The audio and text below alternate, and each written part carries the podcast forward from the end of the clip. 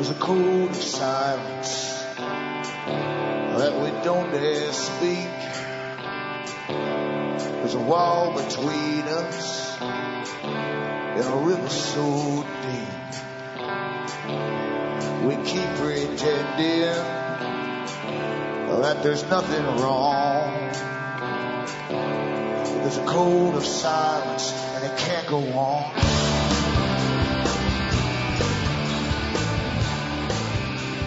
Hi folks, I'm Alan Watt this is Cutting Through the Matrix on the 22nd of May 2012. For newcomers, you should always go into cuttingthroughthematrix.com website and help yourself to the free audios that are there for download. There's uh, well over a thousand to choose from.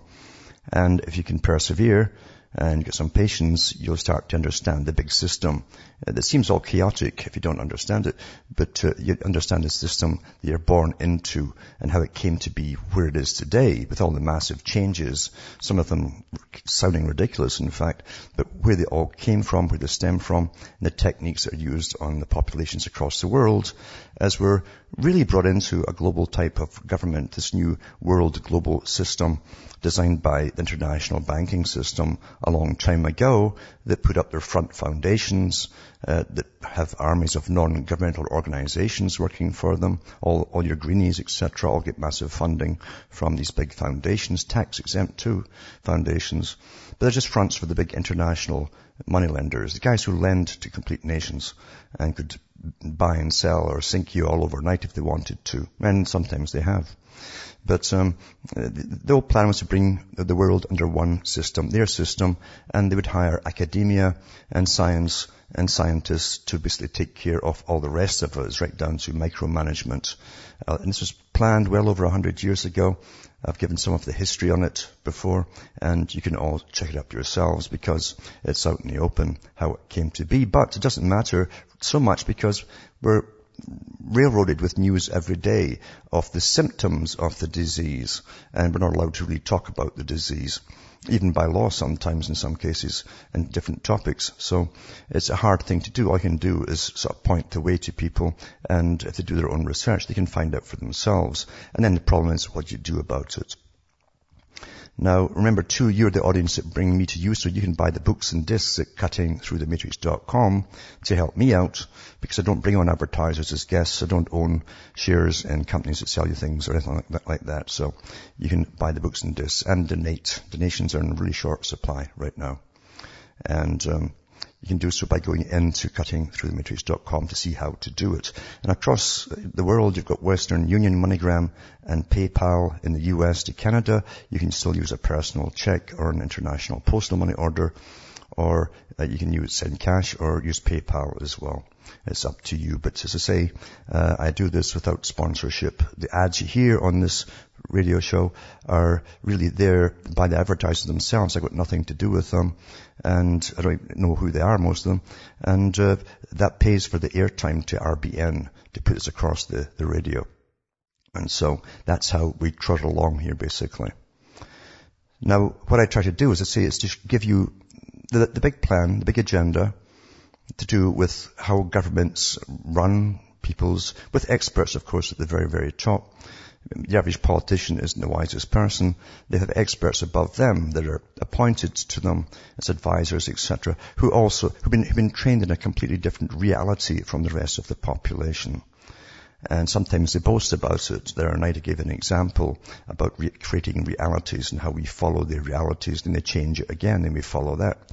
So they give us realities that we're supposed to follow at the bottom level, and um, and meanwhile, of course, they're taking the whole world on a completely different tangent from the one you think is going on altogether. So it's a fantastic trick. But uh, the boys who run the world and who have run the merchant banking system for an awful, awful, many, many, many centuries, uh, literally have their own archives on how to do things. You never know, throw knowledge away. It's, it's so valuable. It's the most valuable thing there is if you want to control and own everybody. Back with more after this break.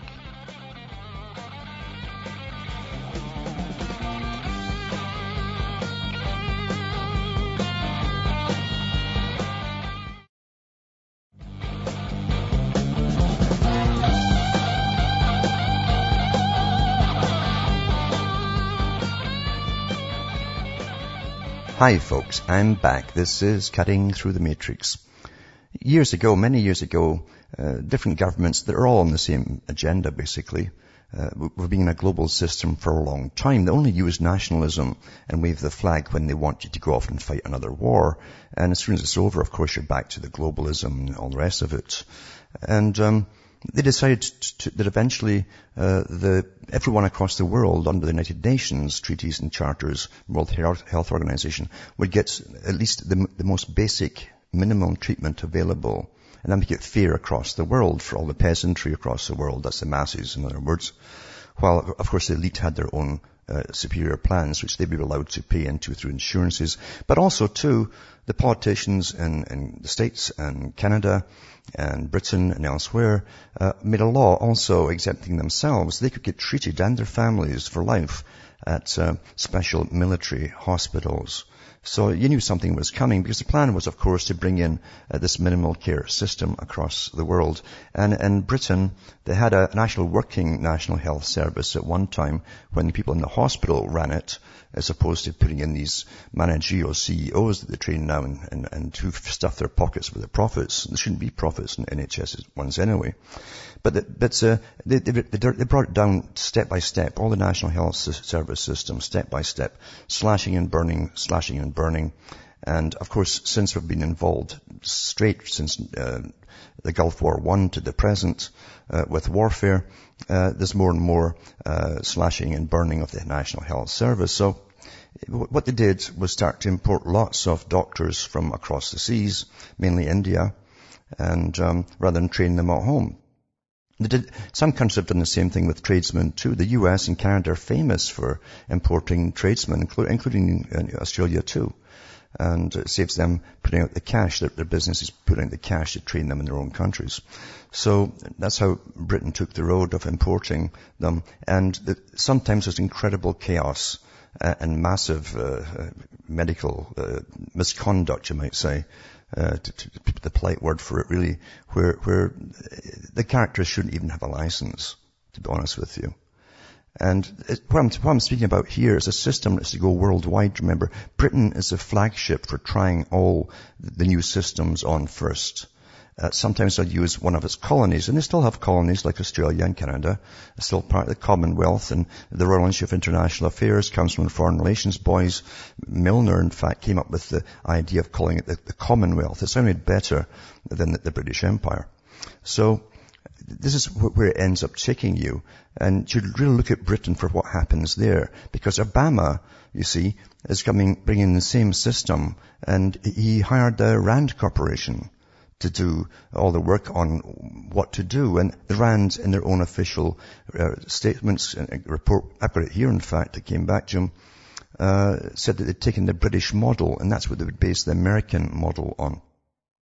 Well, here's the British model. Remember too, Britain has already slashed, uh, in fact they're bringing in now uh, all the, the disabled people in Britain who have to re-register to see if they're really disabled. And I think there's four panels. They're all paid to say no to them. Uh, basically, the, the, the way to get everybody off disability is to say, you know, say no. You're not disabled at all. So anyway, it's going way back to what it used to be in the 1950s or 40s. He's an, he's a, an example of what happens now in Britain. Uh, your life is in your hands, believe you me.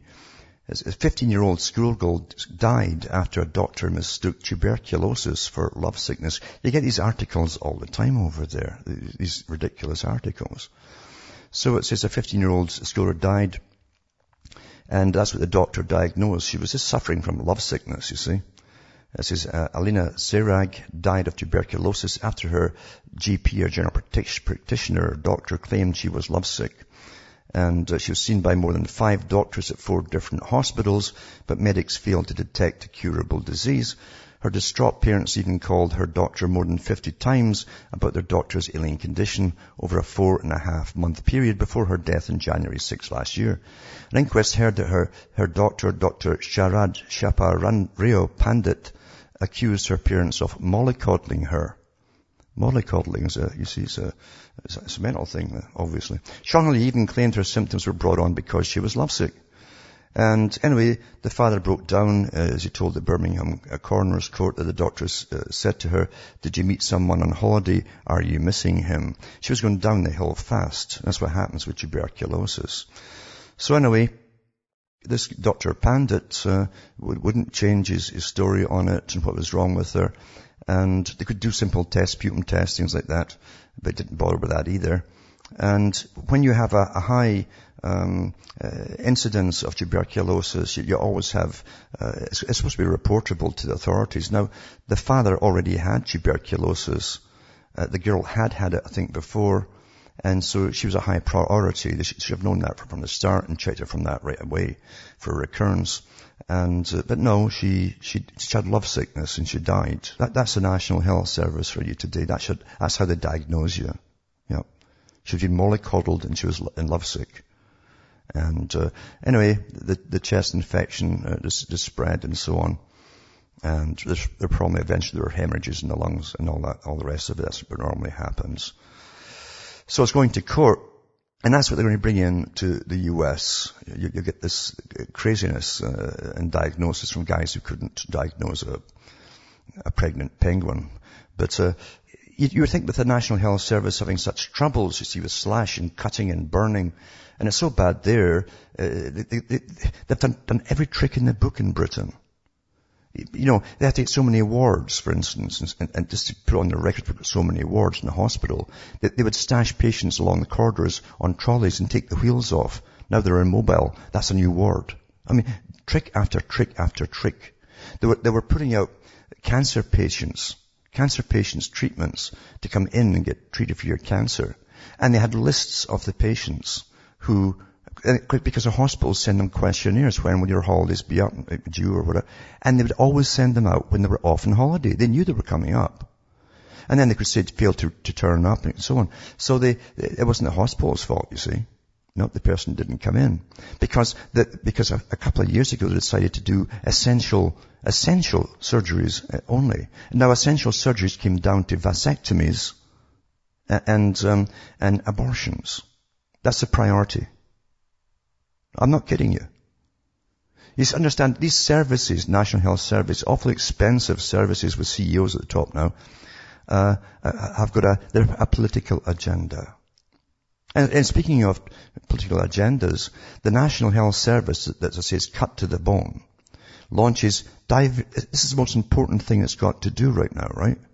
Is just killing the folk off with misdiagnosing and so on.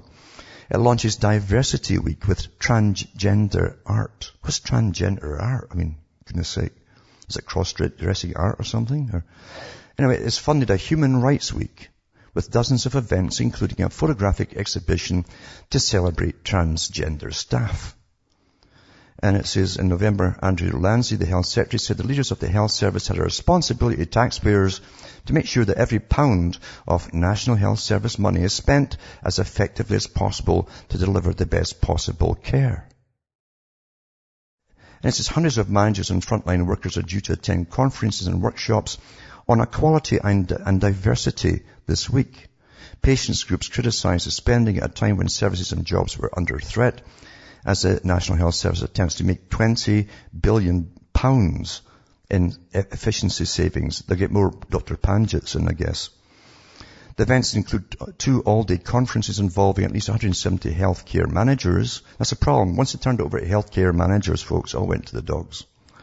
In addition, the National Service uh, Rotherham will host a week-long exhibition of inspiring images which promises to celebrate the lives of transgender staff and patients. I mean, what's all this coming into this field for? It's the last thing you expect in a hospital. Where all politics or quibbles or, or what, what strange clan you belong to matters. It's supposed to be all about getting treated for something that's wrong with you. Eh? Everything's politicized now. It says in the National Health Service Northwest is promoting an awareness raising timeline to commemorate homosexual and transgender doctors uh, and nurses. Katherine Murphy, Chief Executive of the Patients Association, said the, health service was being hit hard by the demand for efficiency savings and could not afford an expensive week of events. And funding should only be authorised when it could be shown that it would improve care for patients, she said. Ensuring equality and diversity needs to be one of the fundamental elements of the way an NHS trust operates. It shouldn't need a costly and distracting week of events and conferences to ensure that this message is communicated effectively. So 170 NHS managers working in human resources and leading programs uh, in equality and diversity are due to attend full day conferences in London and Manchester. So you've got managers who are specializing obviously in programs to do with transgenderism in the, the hospital workplace. It's like having, you know, the Russians had it too. Uh, they had their KGB staff on all air bases, uh, inside submarines. Uh, Germany had the, the, the, their own special staff too to make sure it was politically correct. You see, to be politically correct. And, and here we are with this kind of rubbish inside the hospital system and it's going to cost £199 per place as they have their big meal and all that, more than £30,000 in total is expected to be paid by the National Health Service Trust, which employ them. And they're going to feature speakers from the Equality and Human Rights Commission. So you've got, you've got this, another big commission, a PC commission. And homosexual rights groups, Stonewall, are, are going as well. Additional costs will be covered by sponsors, including trade unions and training organizations. Would you ever believed a few years back looking down the road and say, I guess the most important thing in the hospitals will be seen, overseen by the Human Rights Commission uh, and the homosexual rights group to do with treating people in a hospital? Really? Coming out with an anesthetic and someone looking at the bride of Frankenstein and you've got to call him Anne or something? Is that so important? Back with more after this break.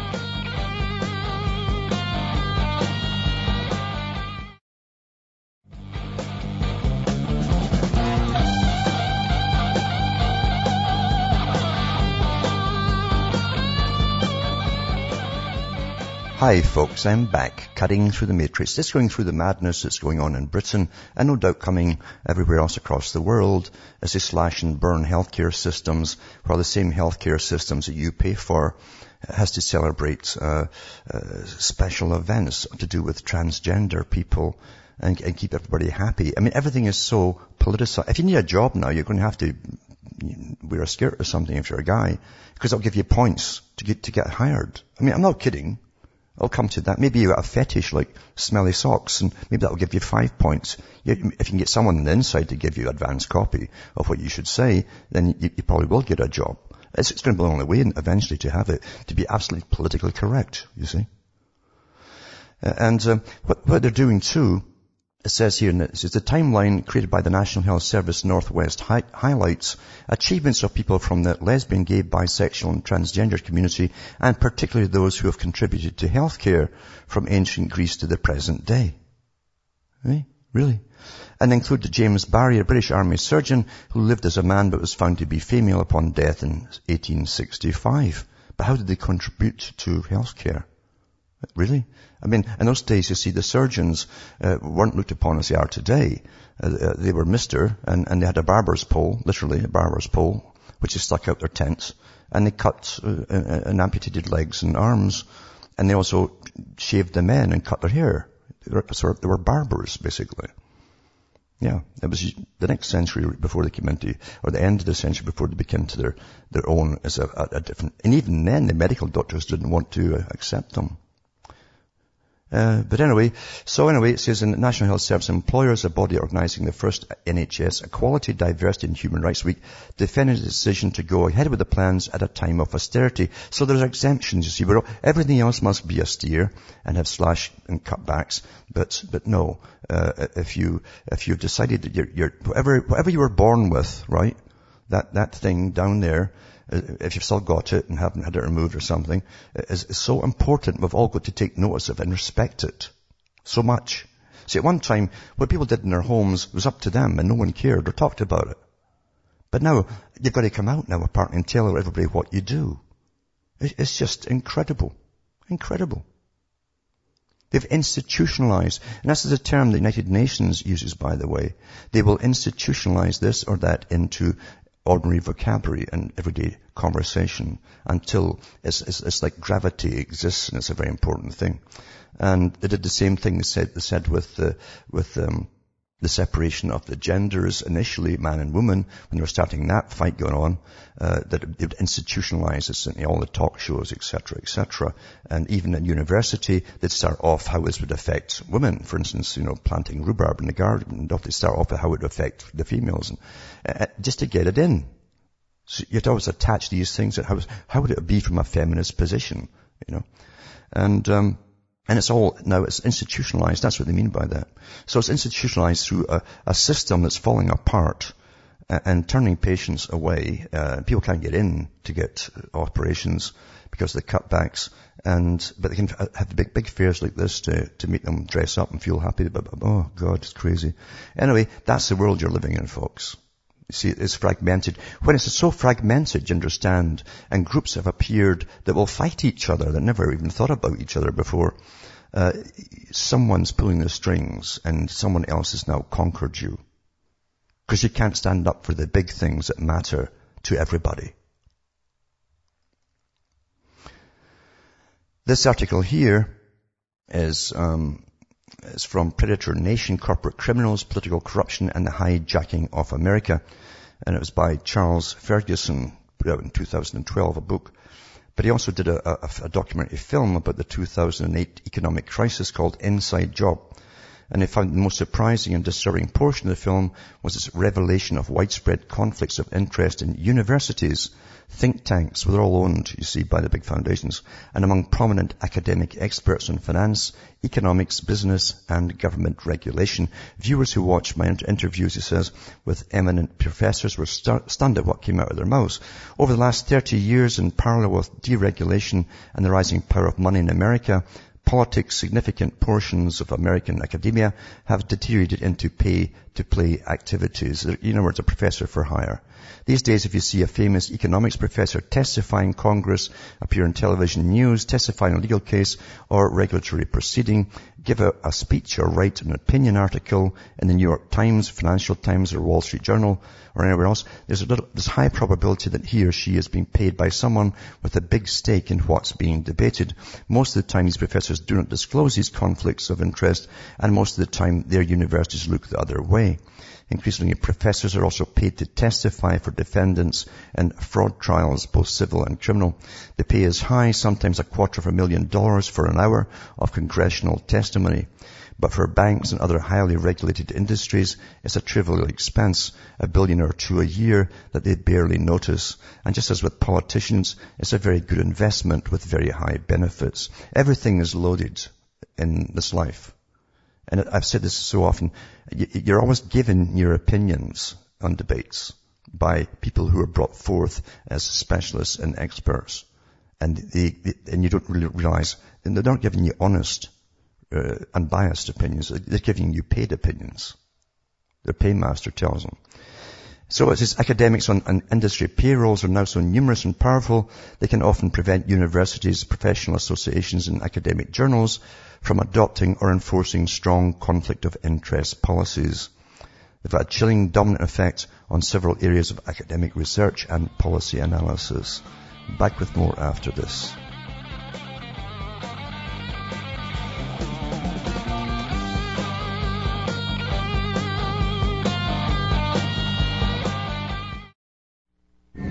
Listening to the Republic Broadcasting Network because you can handle the truth.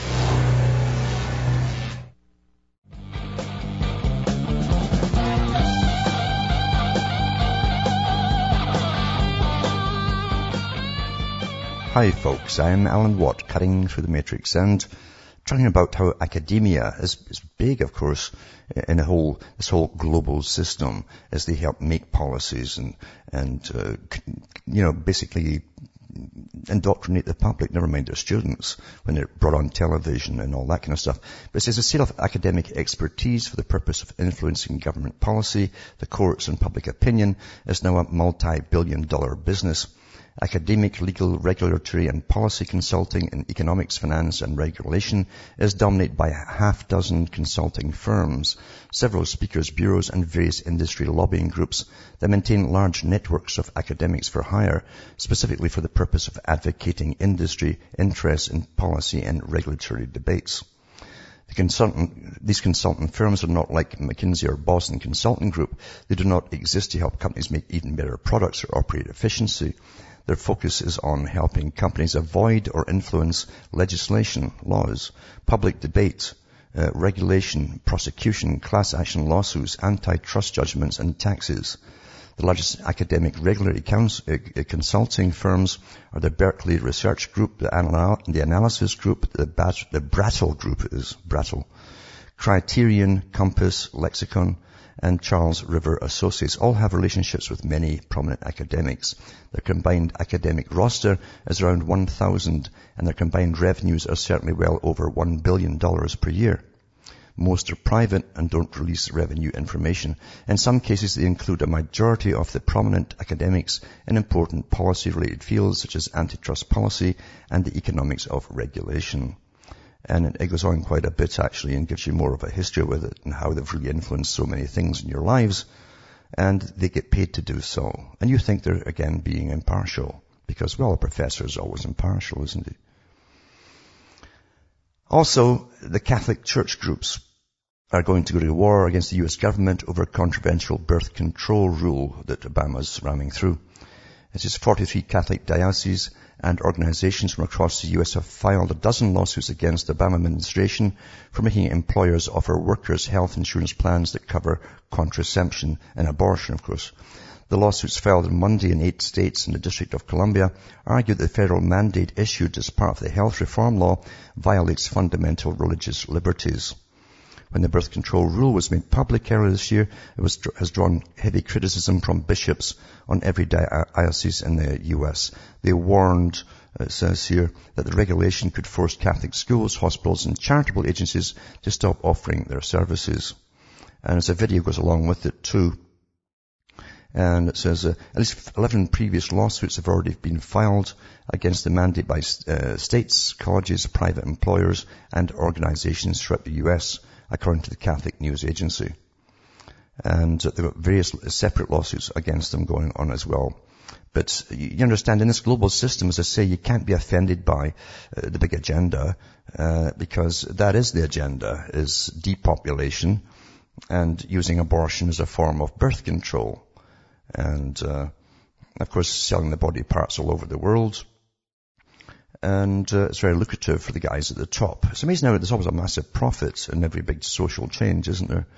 Uh, right down to, you know, children and fetuses and spinal cords and whatever else. There's always somebody who wants it and is going to pay high bucks, big bucks for it. But what can you do? That's how degraded we all are today. And of course it had to be this way because once you start, as I say, abortion on the one end, the next step I said years ago would be euthanasia for the elderly and the other. Now that's here. And uh, your national health services are, are, fighting about what dress to wear or pants to wear or whatever. And, um, and folk are dying. So, but they'll keep the abortions going because that's the big world agenda. Rockefeller mentioned that, by the way, in his last big uh, Lucky Gene Club talk that they had. He says, now that we've got abortion across the world, they didn't call it abortion, of course. It's women's health issues, but it's abortion across the world. He says now we must start, uh, it says, on rapid depopulation. And then right after that comes all the, the, the releases into the media about uh, euthanasia, euthanasia, euthanasia. Yeah. It's, it's all connected, folks. Always is. Now, we are really products of our indoctrination. And school is the business of indoctrination so that you can be managed through your entire life without being too much of a problem to the guys who own you and rule you. And we are owned and ruled. If you ha- if Charles Galton Darwin was saying in the 1950s, we're now uh, creating a new, more efficient form of slavery, uh, then there's got to be owners to the slavery system. And they are. There are owners out there. The ones who own uh, all your debt basically own you. And they say what goes. Anyway, they also use big corporations like IBM. They're into everything with all the smart grids and the, the, the, the smart meter systems and uh, everything smart, smart, smart, and into schooling big time, giving out uh, the, their courses for teachers. IBM and Desire2Learn introduced new services and software offerings to K to 12 and higher education. So they're delivering an analytics-based intelligent learning environment. Now all schooling is always social indoctrinating, basically. Uh, uh, that's what it's about, social indoctrination. And quite a few people from Gatto to others have come out uh, talking about Charlotte Iserbyt too, uh, and delivering dumbing down of America. If you want to be a slave owner, you don't want intelligent beings, and you're not going to make them. You're going to dull them down. You, are going to stop their uh, ability to be inquiring about things. You're going to dumb them down. And I'm, I'm quite serious about this. this. This is how it's always been done. Anyway, they announced this new consulting services and software offerings that will take the power of predictive anal- uh, anal- analytics to improve outcomes in education. The new education platform will address the needs for schools, colleges and universities improve the quality of education for students, enhance the effectiveness of teachers, and empower administrators to create more personalized learning environments, it says. So IBM is collaborating with Desire to Learn, a learning solutions company that provides the Desire2Learn uh, our learning environment and related products and technology, uh, technologies to schools, higher education and organizations around the world. So you're getting a world system going for uh, basic, just, just like UNICEF and all the rest of them. They're creating a world culture uh, that must grow up with all the same opinions on everything. It says these range from individual schools to district and statewide clients of some of the world's largest education entities, such as the New York City Departments of Education. So uh, again, uh, when these big corporations, IBM especially, when they go into anything at all, is, is to do with much more than just massive business, which it is, and massive profit, which it always gets. It's to do with the agenda. IB, whatever IBM is up to, it's always the agenda. All the corporations, when IBM meets, everybody in the who's who of corporations has to attend it. Because IBM are at the top. They tell you how the world's going to be including what kind of people are going to turn out of the schools. Another thing that hits the papers too is quite the amazing thing about JP Morgan's. They first said that they really lost about two uh, billion dollars, and as say, now it could be exceed seven billion in this article here. And it says the U.S. bank has cancelled its plan for a share buyback in the wake of the growing crisis. And um, it says the crisis at JP Morgan escalated yesterday. It's emerged its trading losses in London, uh, and it said that they could rise to as much as $7 billion and, and cancel the share buyback, it says. Fears were growing that the, losses could spiral from an initial 2 billion, which was declared on the 10th of May, as JP Morgan struggled to unwind the massive bets made uh, by the so-called London whale uh, trader Bruno Iksil, it's called. Bruno Iksil. Never heard of it. It says in a further blow, Chairman and Chief Executive Jamie Dimon has suspended plans to use the U.S. bank's own funds to buy back $15 billion worth of shares. Buybacks are a popular way for firms to use up cash sitting on the balance sheet and prop up the share price. So its uh, share tumbles, tumbles uh, went down 82 cents or 2.45% to a new six-month low of $32.67 and the bank's value has fallen by a quarter in a year. I was wondering why Tony Blair, who's been one of the front men across the world and all the, the Arabic countries and even across to Israel, uh, what, what, what uh, he went back to Britain for. You know, He's trying to get back into politics. I, I guess he was tipped off in his van, so his em, employer, JP Morgan, was when he uh, hit the slumps. And, and Tony doesn't waste time, you know. So anyway, that's one article on it. And this other one says, it's, it's so amazing too, since the, the US is a good thing here. They actually will disclose so much about some of their politicians, uh, their own finances and their investments and so on. Many lawmakers are personally invested in JP Morgan Chase. And it says when Wall Street giant uh, JP Morgan Chase announced this week it was lost an estimated 2 billion, now up to 3 billion, it's now up to 7 billion on risky trades. Republican and Democratic members of Congress rushed to make their political cases. You're darn right they rushed. Says either this was something that was more regulation couldn't have, uh, couldn't have prevented, or this was exactly what stronger government rules could have thwarted. None of them, however, mentioned that where they had a financial stake in JP Morgan Chase. So I'll put up tonight a list of them who have got money invested in JP Morgan Chase, uh, and uh, including the senators who got money invested. The, the top one's got over a million dollars there, and most of them got about 100,000 to 50,000 or so. Some as low as 1,000. Maybe that would have given as presents. But, um, some of them go up to 15,000 up to over a million. And these are the senators. And then I'll give you another one too with representatives who, some of them have 250,000, uh, maximum of 500,000. And, um, that's quite an awful long list, believe you me. Uh, but, uh, and that's only one of their investments, you see. Remember they, uh, I think it was earlier this year that they, they gave themselves the right to insider trading, only themselves. You know, since naturally they couldn't avoid overhearing where the government is going to invest money and so on, that they should be able to cash in on it and, and go along with investments. Anybody else trying that's going to go to the slammer, but the politicians apparently, uh, they're now uh, just made a ruling and passed any law by themselves that they can do insider uh, trading. Hmm. Not bad, is it? Not bad. A little privileged society. Yeah. So they also have a, a list too, not on this one, but uh, to do with all the top generals in the U.S. and the military who have investments in them as well. I'll see if we can find that tonight and, and put up as well. It's quite something. It, it, seems that the bankers rule the whole country, which of course they do. They actually do. And uh, they can do no wrong, actually. We've got to bail them out when they, when they sink and and then they stiff us afterwards, of course, with high fees and interest rates. Now, Australian clinic uses in vitro fertilization to search out and destroy embryos with what they claim could be a cancer gene. It's all very iffy stuff right now, in fact. Uh, this whole idea of predicting your health down the road. It truly is. It's, it's, it's, supposed to be in its infancy, but they're already at it, saying, well, you know, you got this gene that might have a, be a cancer gene. Uh, we could remove that from uh, the, the child and, and before it's even, it becomes a child in vitro fertilization. And there, some are going towards it. All the ones who can, I guess, afford it are going towards it. Eventually it'll come right down to, see there, I see that are going, they're going to abort you. There's a lot of people have actually fallen for all the tricks of the, of the, the, the science con men and they've aborted children. They probably were perfectly okay and would have normal lives. Having a dominant gene doesn't mean you're going to get the disease. Doesn't. But it says, um, Melbourne, it says, uh, eugenic practice of genetic testing to screen out the unfit has moved a step forward in Australia.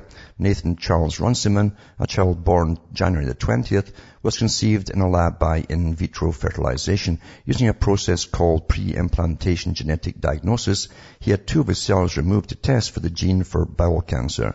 When the cells were found to be free of the cancer gene, he was implanted in his mother's uterus and allowed to live. Uh, says the Age reports that on her first cycle at Monash IVF clinic, the reproductive medicine clinic of Monash University in Victoria, Australia, Mrs. Runciman produced eight embryos and five had the gene for cancer, including those regarded as the strongest, which would normally have been implanted.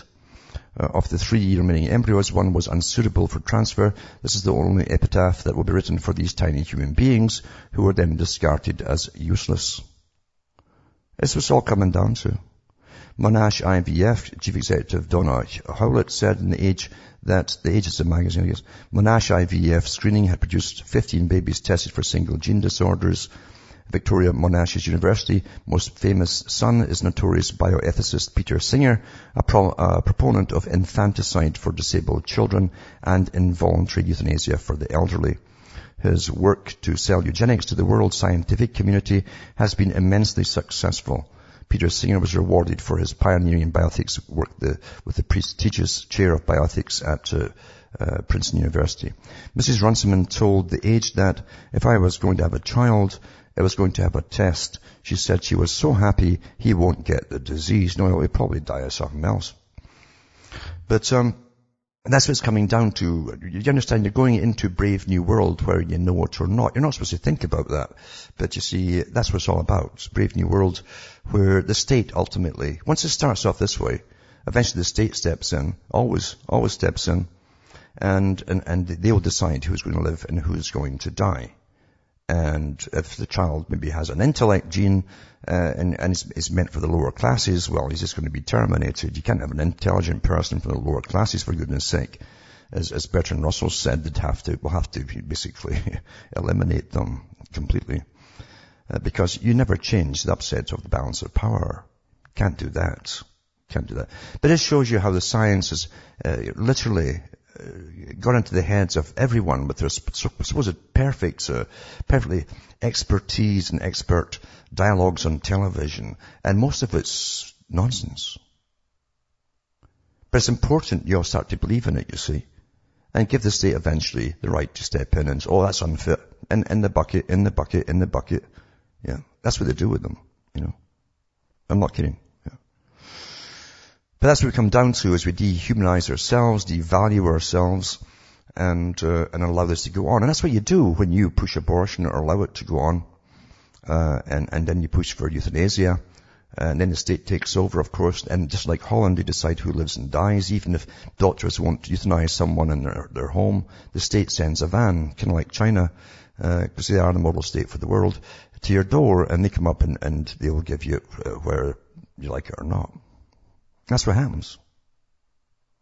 But of course everybody's too plain to take these things seriously. Oh, never happen to me. Oh no, goodness me. It's that strange, strange mental way of looking at things. A third of malaria drugs are fake, it says. Uh, it says one third of the malarial drugs used around the world to stem the spread of disease are counterfeit. Researchers looked at 1,500 samples of seven malaria drugs from the seven countries in Southeast Asia say poor quality and fake tablets are causing drug resistance and treatment failure. Data from 21 countries in sub-Saharan Africa and over 2,000, 2,500 drug samples showed similar results. That was in the Lancet, the big uh, prestigious medical journal for Britain. They're coming from India and China. Back with more after this.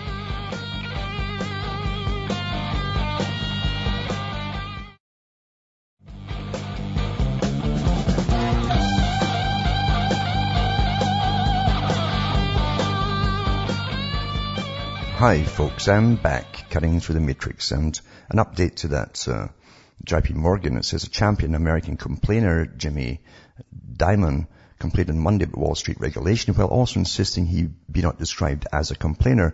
All the while his bank's losses, partly re- resulting from lax uh, regulation, continued to grow.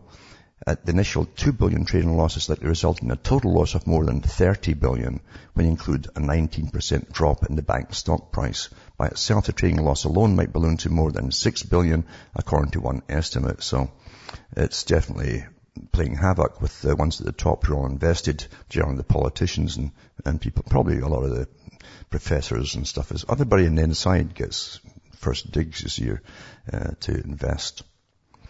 And the Russian Academy of Science, says here, it says that uh, uh, global warming is officially coming to an end, you see. As in the coming years, the temperature of the entire planet will fall and the cooling will provide a character of relief. This is con- the conclusion reached by Russian scientists from the Physics University of the Russian Academy of Science. And the process of a general temperature decrease has already begun, according to the research. Having peaked in 2005, the average temperature on Earth is now returning to the level of 1996 to 1997 years, which is 0.3 degrees centigrade lower. According to the scientists, to the global temperatures will fall another 0.15 centigrade by 2015, which corresponds to the climate of the early 1980s. So I, I guess they'll go back and forth, and then they'll call any climate change as we go up and down as we always have for millions of years uh, there'll be climate, uh, oh, crisis. There'll be crisis. Oh, we're getting cool again. Oh, we're getting hot again. Well, either, either way, they've got to make a lot of money off of this, of course, at the top, to do with carbon and all the rest of it. That's, they want that to be a, a, a keeper, this carbon, because we're already taxing it. It's going to run our whole lives as we pay extras for all the energy that they make that Mars bar, you know, including the, wrapping too. I'm not kidding you.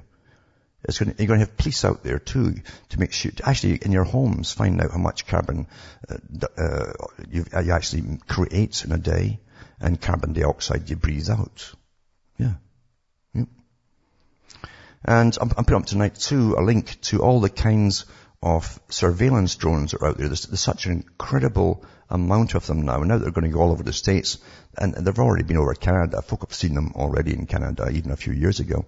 But uh, it's a good slideshow on all the different types of drones that, are, you, that you've either seen or you're likely to see coming overhead from the hovering types to, to the big ones, to the small ones, even the tiny ones from Israel that look like butterflies. And it's from Cryptome, and uh, it's, it's, very good photographs too. And um, interesting too, the U, it says Israel and the U.S. to allow ex- expedited entry for travelers. So it's below an exception. Foreign Minister uh, Avigdor Lieberman and U.S. Secretary of Homeland Security Janet Napolitano are set to sign a declaration Sunday towards expediting entry for travelers between the two countries. Israel will join a program to allow frequent travelers between the two countries entry without the hassle of checks, eh? Uh, different strokes for different folks. Eh? It depends, you know, how much dough you got. The program allows business people, diplomats, and citizens with residences in both countries to undergo a comprehensive security check ahead of time in order to reduce hassles during travel. I noticed some of them that were uh, around one of the politicians is running now. Uh, I think six or seven of them had dual citizenship for the, that country. But uh, it's just amazing. They don't have to go through the groping and all the rest of it. And just all the rest of you peasants. From Hamish from Seattle, Ontario, Canada is good night. And may your God or your gods go with you.